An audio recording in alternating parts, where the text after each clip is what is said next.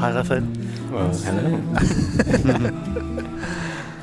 Tusind tak, fordi du kommer ind forbi. jo, men uh, tak fordi jeg ja, må være her. Ja, selvfølgelig. Det er så dejligt, jo. So, uh, Rafael, we're going to do this in English. Yes. Yes. And I really just wanted to open it up in Danish because I know you're so fluent in Danish, So I've heard. which is very impressive and something in itself uh, could be uh, perceived as an art form. I've mastered the sound You of have- Danish. Exactly, you have. Yeah. Kind of, Uh, yeah. Okay, so Rafael, um, the first time I meet you is, of course, in Absalon. Mm-hmm. And you were here helping out in the bar, Mm-hmm. and uh, I was playing Brazilian music Yeah. uh, because I just felt like it was really cool. And then you came and told me, "Hey, I'm from Brazil." Yeah. And I was like, "Whoa!" I got really intimidated because, like, "Oh, uh, am I doing it okay?"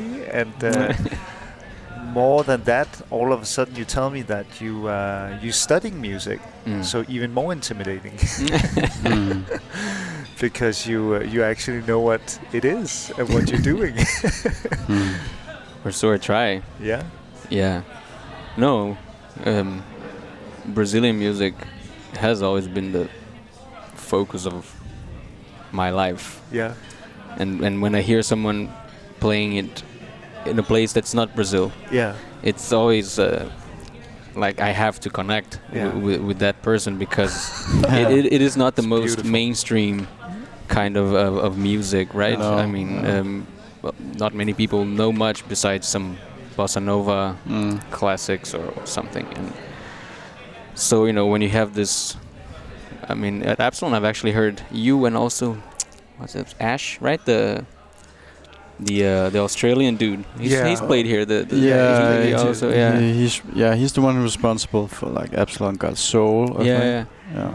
And then also you, Alex. You know, like when I hear people who, who who at least have the interest Mm. in in in kind of discovering the you know the underground because Mm. even in Brazil a lot of this a lot of this music is underground Wow. right I mean uh, we have a, it's a huge country and and Yeah. they have this big mu- music industry who which in the last many years Yeah. has Mm. turned to you know formulaic uh, music and and and it seems like thanks to globalization vinyls have been exported and people started discovering these hidden gems of, Yeah. of Brazilian Mm. music and some of them are pretty known but some of them are like whoa what is this and who is this and where are they now and, Yeah. Mm. Exactly. and uh, yeah it's I've, I've even found some of these old guys you know on Instagram and stuff and they like they made one record and then disappeared Wow. right and now they do something completely different Wow. and it's like you know one guy's a teacher somewhere the other guy's the dentist or something Oh my. Yeah. yeah and Wow. Because I saw Marco Valle was actually here some time ago in Denmark. oh yeah he was And I wonder what he's doing. I have no idea Because his music was kind of, you know, like disco. Mm. Uh, well disco Marco Valle the thing with him is that I don't know how old he is but he actually was around from from the 60s right already and Yeah. so he, he took he got he was part of this whole bossa nova thing he wrote this classic the summer samba samba de verão oh, wow. Você viu só que amor- Yeah, yeah, yeah. I, I think it's him who wrote that Yeah. and that must be early 60s something like that Oh, Uh, man. and, you know and then he went through all these he took he, he went through all the waves of Brazilian music right Yeah. then then came Milton Nascimento and Clube da Esquina or, or Tropicalia with Caetano Veloso and, and and he was part of it like in the background or sometimes writing some hits and Yeah, yeah.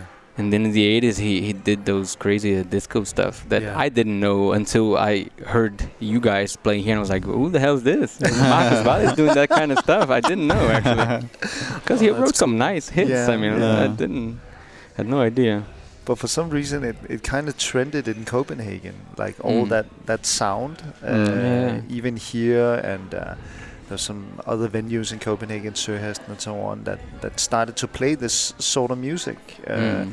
Especially like retro, what we call retro yeah, yeah. Brazilian funk. But yeah, yeah. what I later learned from you is uh, considered uh, samba rock. Oh yeah, a lot of it, right? At least Yeah. if yeah, like if you're thinking of Jorge Ben Yeah, or Jorge yeah. Benjor, right? Um, and um, yeah, that's who I'm thinking of right now. Yeah. It's it it's it became it became pretty hip, and and I think also Brazil at that point in time, late '60s throughout the '70s, they were going under. We were going under a dictatorship and stuff. So I think Oh. even though a lot of that music got spread around in the country, I think a lot of it didn't make it outside until Mm. later on because you know there was a lot of censor- censorship going Yeah. on.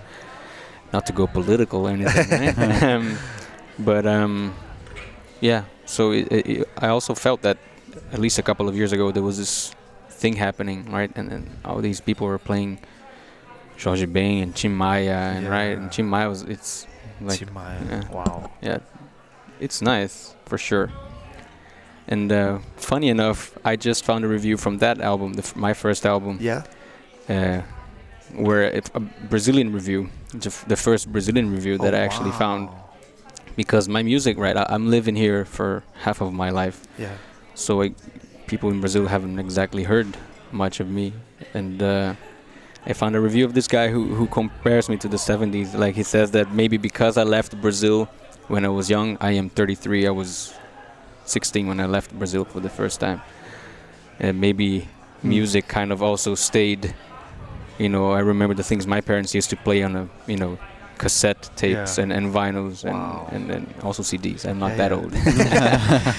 um, and uh, and he said like, oh yeah, Rafael's music is like one of the great '70s albums made in the 21st 20th first century, right? Wow. and That's a beautiful uh, way of, of defining. Mm. it uh, it, but I also got a bit scared because I was like, oh shit, so my, is my music Yeah. like outdated? Right, uh, I, I had some teachers at the music academy ask me that, like, so how do you feel about like the sound of your music? Which you want people to perceive it as something that's being made now?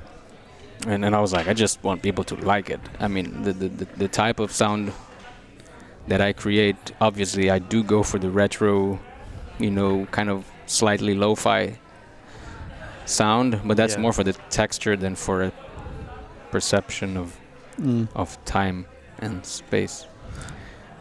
Yeah. Anyway, um, Raphael, why why Denmark? what led you here? oh shit, we've talked about this stuff a lot. I We mean, have while being drunk. uh, Yeah. over the bar. oh my. what are you doing here? what are you doing here? Yeah. yeah. No, I mean, I, I I left Brazil pretty young. Yeah, you said 16. Yeah, I went to the U.S. first. My family moved. My entire, my, me and my sister and my parents moved to Florida. You you moved to Florida. Yeah. Ah. Uh, my my father went went to work there. I come from this religious family. My father is a a, uh, a priest, a pastor actually, yeah. and he went to work with them some um, Brazilian church community. And in uh, Florida. Yeah, Yeah. a- and I mean, in retrospect, it was very nice because it taught me English. I mean, I could speak a little bit, but in Brazil, it's not very common that people can Mm. can. I was you know. about to say that makes sense that you're very Yeah. fluent in in uh, English. I definitely Wow. made use of that time. We were, we were only there like a little under two years. It wasn't really. My parents didn't like it in the end. I don't know Okay. English, and, and, and they were already old, right? When Yeah. you move, that's when you're past 50 or something. It's a bit or 40. I don't remember. Yes, that's a lot of. Uh, It's a, it's tougher for them. I mean, for me and for my sisters, like yeah, we were young. You know, Yeah. it's maybe sad in the first couple of weeks, and then you make new friends or something. Yeah. New, so much, so many new impressions. yeah. long story short, I ended up in Denmark later on because of because of the internet. I mean, I, I, I made some some friends from Denmark over the internet Yeah. Completely at random.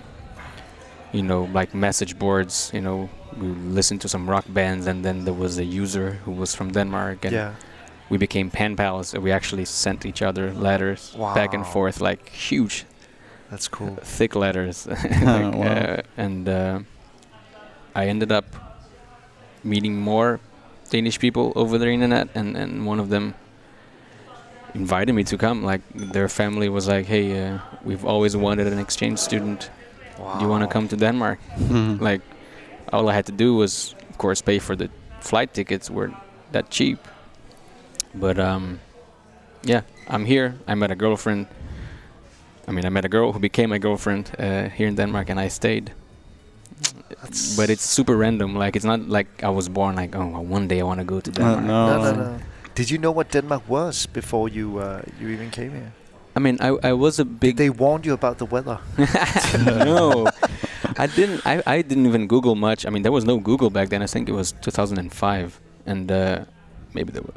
And I just I knew about Denmark because I was a big nerd into Vikings and Lord of the Rings, and I, I had Oh, been you know reading about this history of Vikings. I had this thick Yeah. rap book about it, and.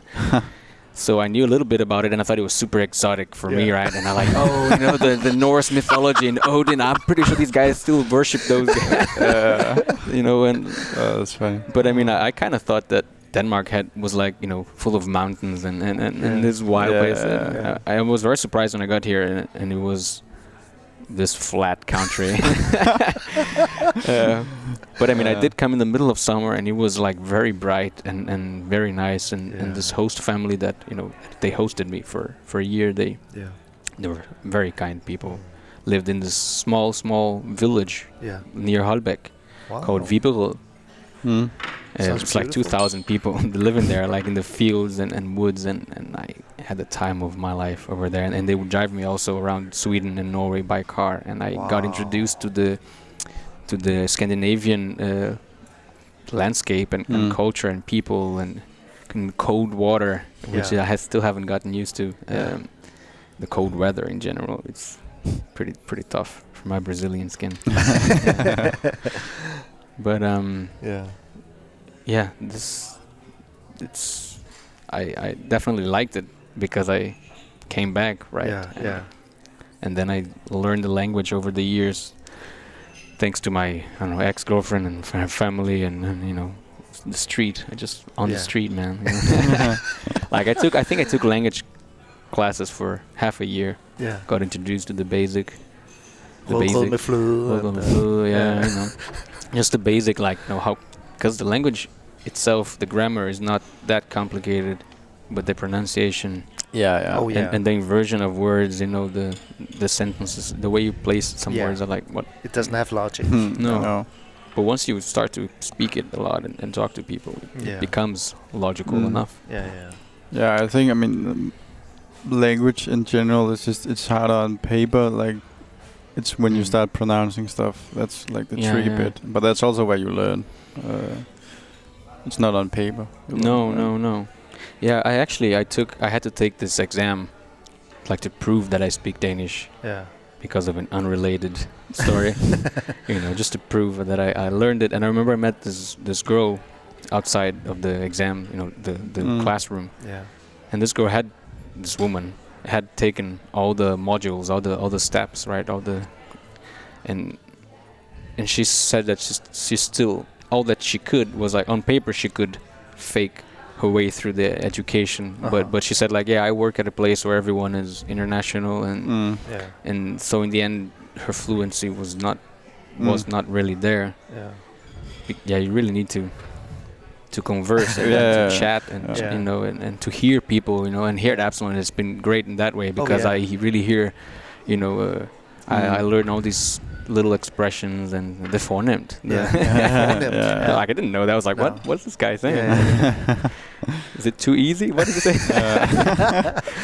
Um, but that that's yeah. so impressive because like I, I almost uh, always forget it actually when you join the company because Mm. normally I will be very aware because this is a folk house and different people from different nationalities come in here. But Mm. when you join a table mm, like just like yesterday I don't even think about it. Mm. we don't switch over to English. No. Because it's we, we kind of know that way Rafael, he's he's so when you first time told me how many years have you been here? Yeah man I guess on and off 16 years. Yeah. That's almost half of my life. Yeah. Yeah. But I'm still super impressed like because I didn't know that you had your Brazilian background before you told me. I was like Mm. wait wait a minute. Yeah, yeah. am I playing the music wrong?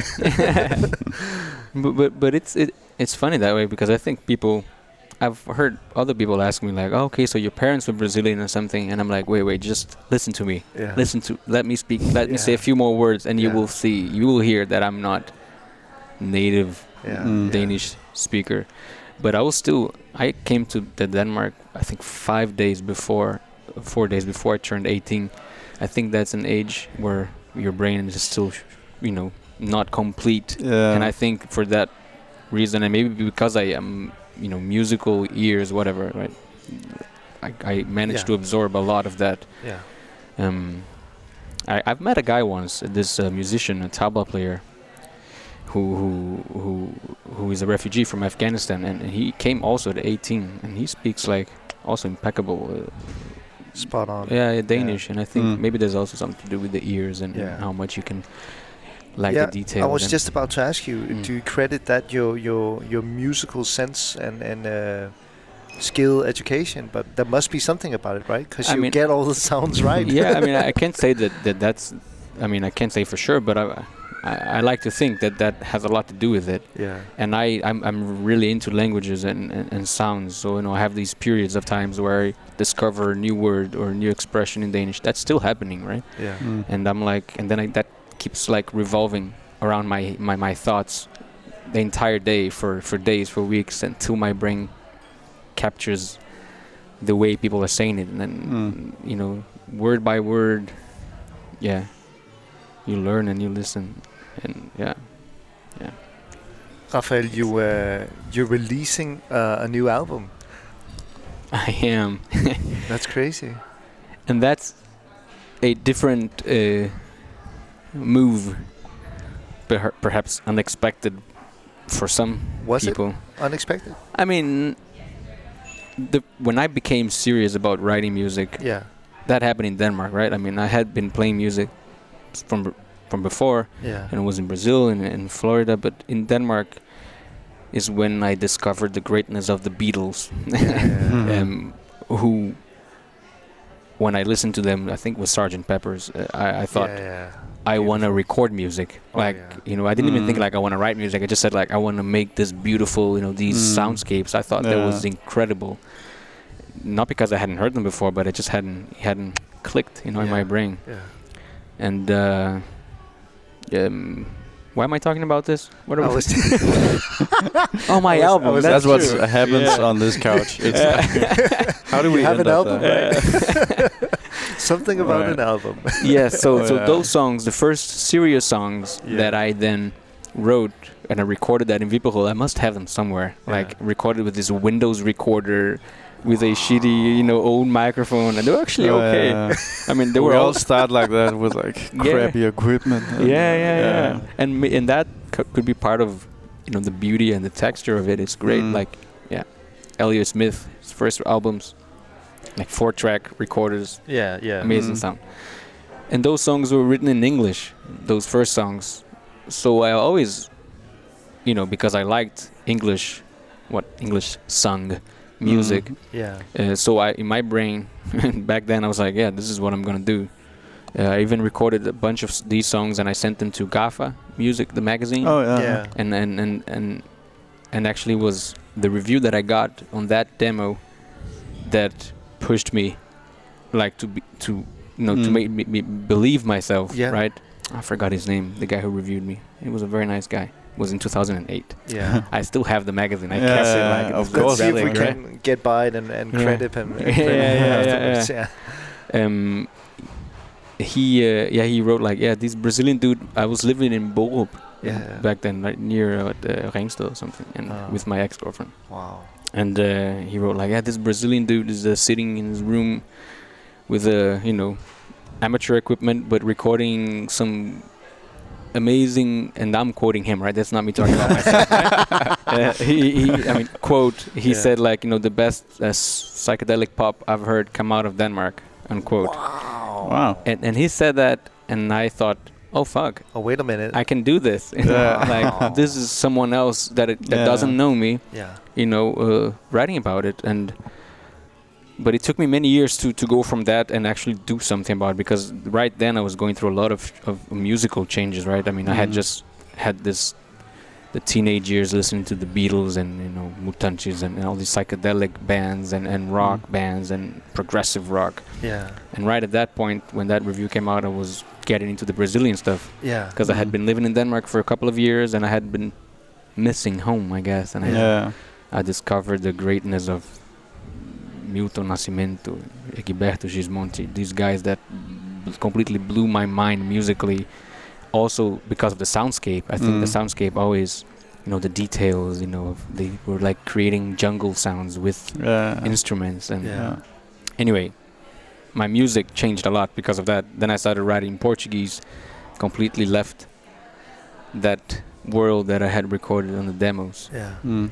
behind. And uh, yeah, I think I played live once where that guy who reviewed me in Gaffa, he came and saw me Oh. with a rock band and he didn't like the concert.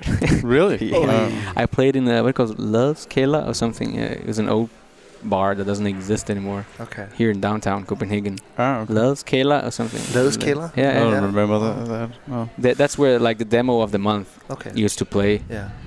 And uh, I don't think I was a demo of the month, but he invited me to like to op- to play two acts in one night, and I came Mm. and played. But I didn't have any network back then, Yeah. Mm. like at all, except for a few rock and roll guys that I knew, and they helped me. And and Mm. but the music ble- became something became like rock music Wow. Okay. because I couldn't reproduce what I recorded, the psychedelic effects. I had, you know, I had no idea about loops and, and, and Uh, pedals. uh. I still don't have any idea how to use those things. Oh.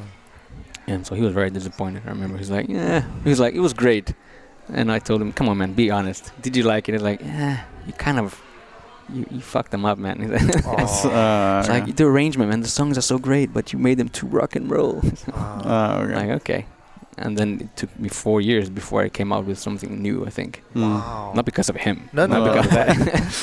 But just like No. part of the journey, Ju- just yeah, I was changing your and, sound and absorbing new things, and it took me many years to to actually create some new songs that I thought, okay, this is actually okay. Yeah. I am ready to to, to and then I started studying at the music academy, right in Aalborg, and random place, but uh, and that's when I started meeting new people and the band that recorded with me my first album. Everyone is from Aalborg and, and Aarhus. I mean, based Yeah. there. They're Yeah. not. Mm. They were very international actually, Yeah. but there was some some uh, uh, what do you call you, you for Jylland? Yeah. Yeah. yeah. Jylland. What do you call love the way Jutlandish you- people? Yeah, I don't have know. the way you say Jut- Jylland as if Yeah. you've uh, you've yeah. said it forever. Yeah. Uh, Rafael, let's listen to one of the tracks from your new album. Which track would you uh, want us to play for the listeners first? So this album is compared to the first one. It's it's like almost half as short or half as long. I mean, Yeah. and um, and I chose that because well, I didn't choose it. I think Teitur, the co-producer, he was like, "You have very intense compositions here that have a lot of things happening, and Yeah. perhaps we should keep it short so that people experience it, and when it's over, they." They have time to absorb it and then Uh-huh. maybe listen to it again instead of making a Mm. super long album and then you know Mm. people get bored halfway through. I don't know, like, Yeah, like yeah. start thinking Yeah. about something else. And, um, anyway, so there are six songs, and I think we should listen to the middle one called "The Dreamer." The Dreamer, which is inspired by Denmark and blackbirds, I think, Hmm. and Nice. dreams. Yeah.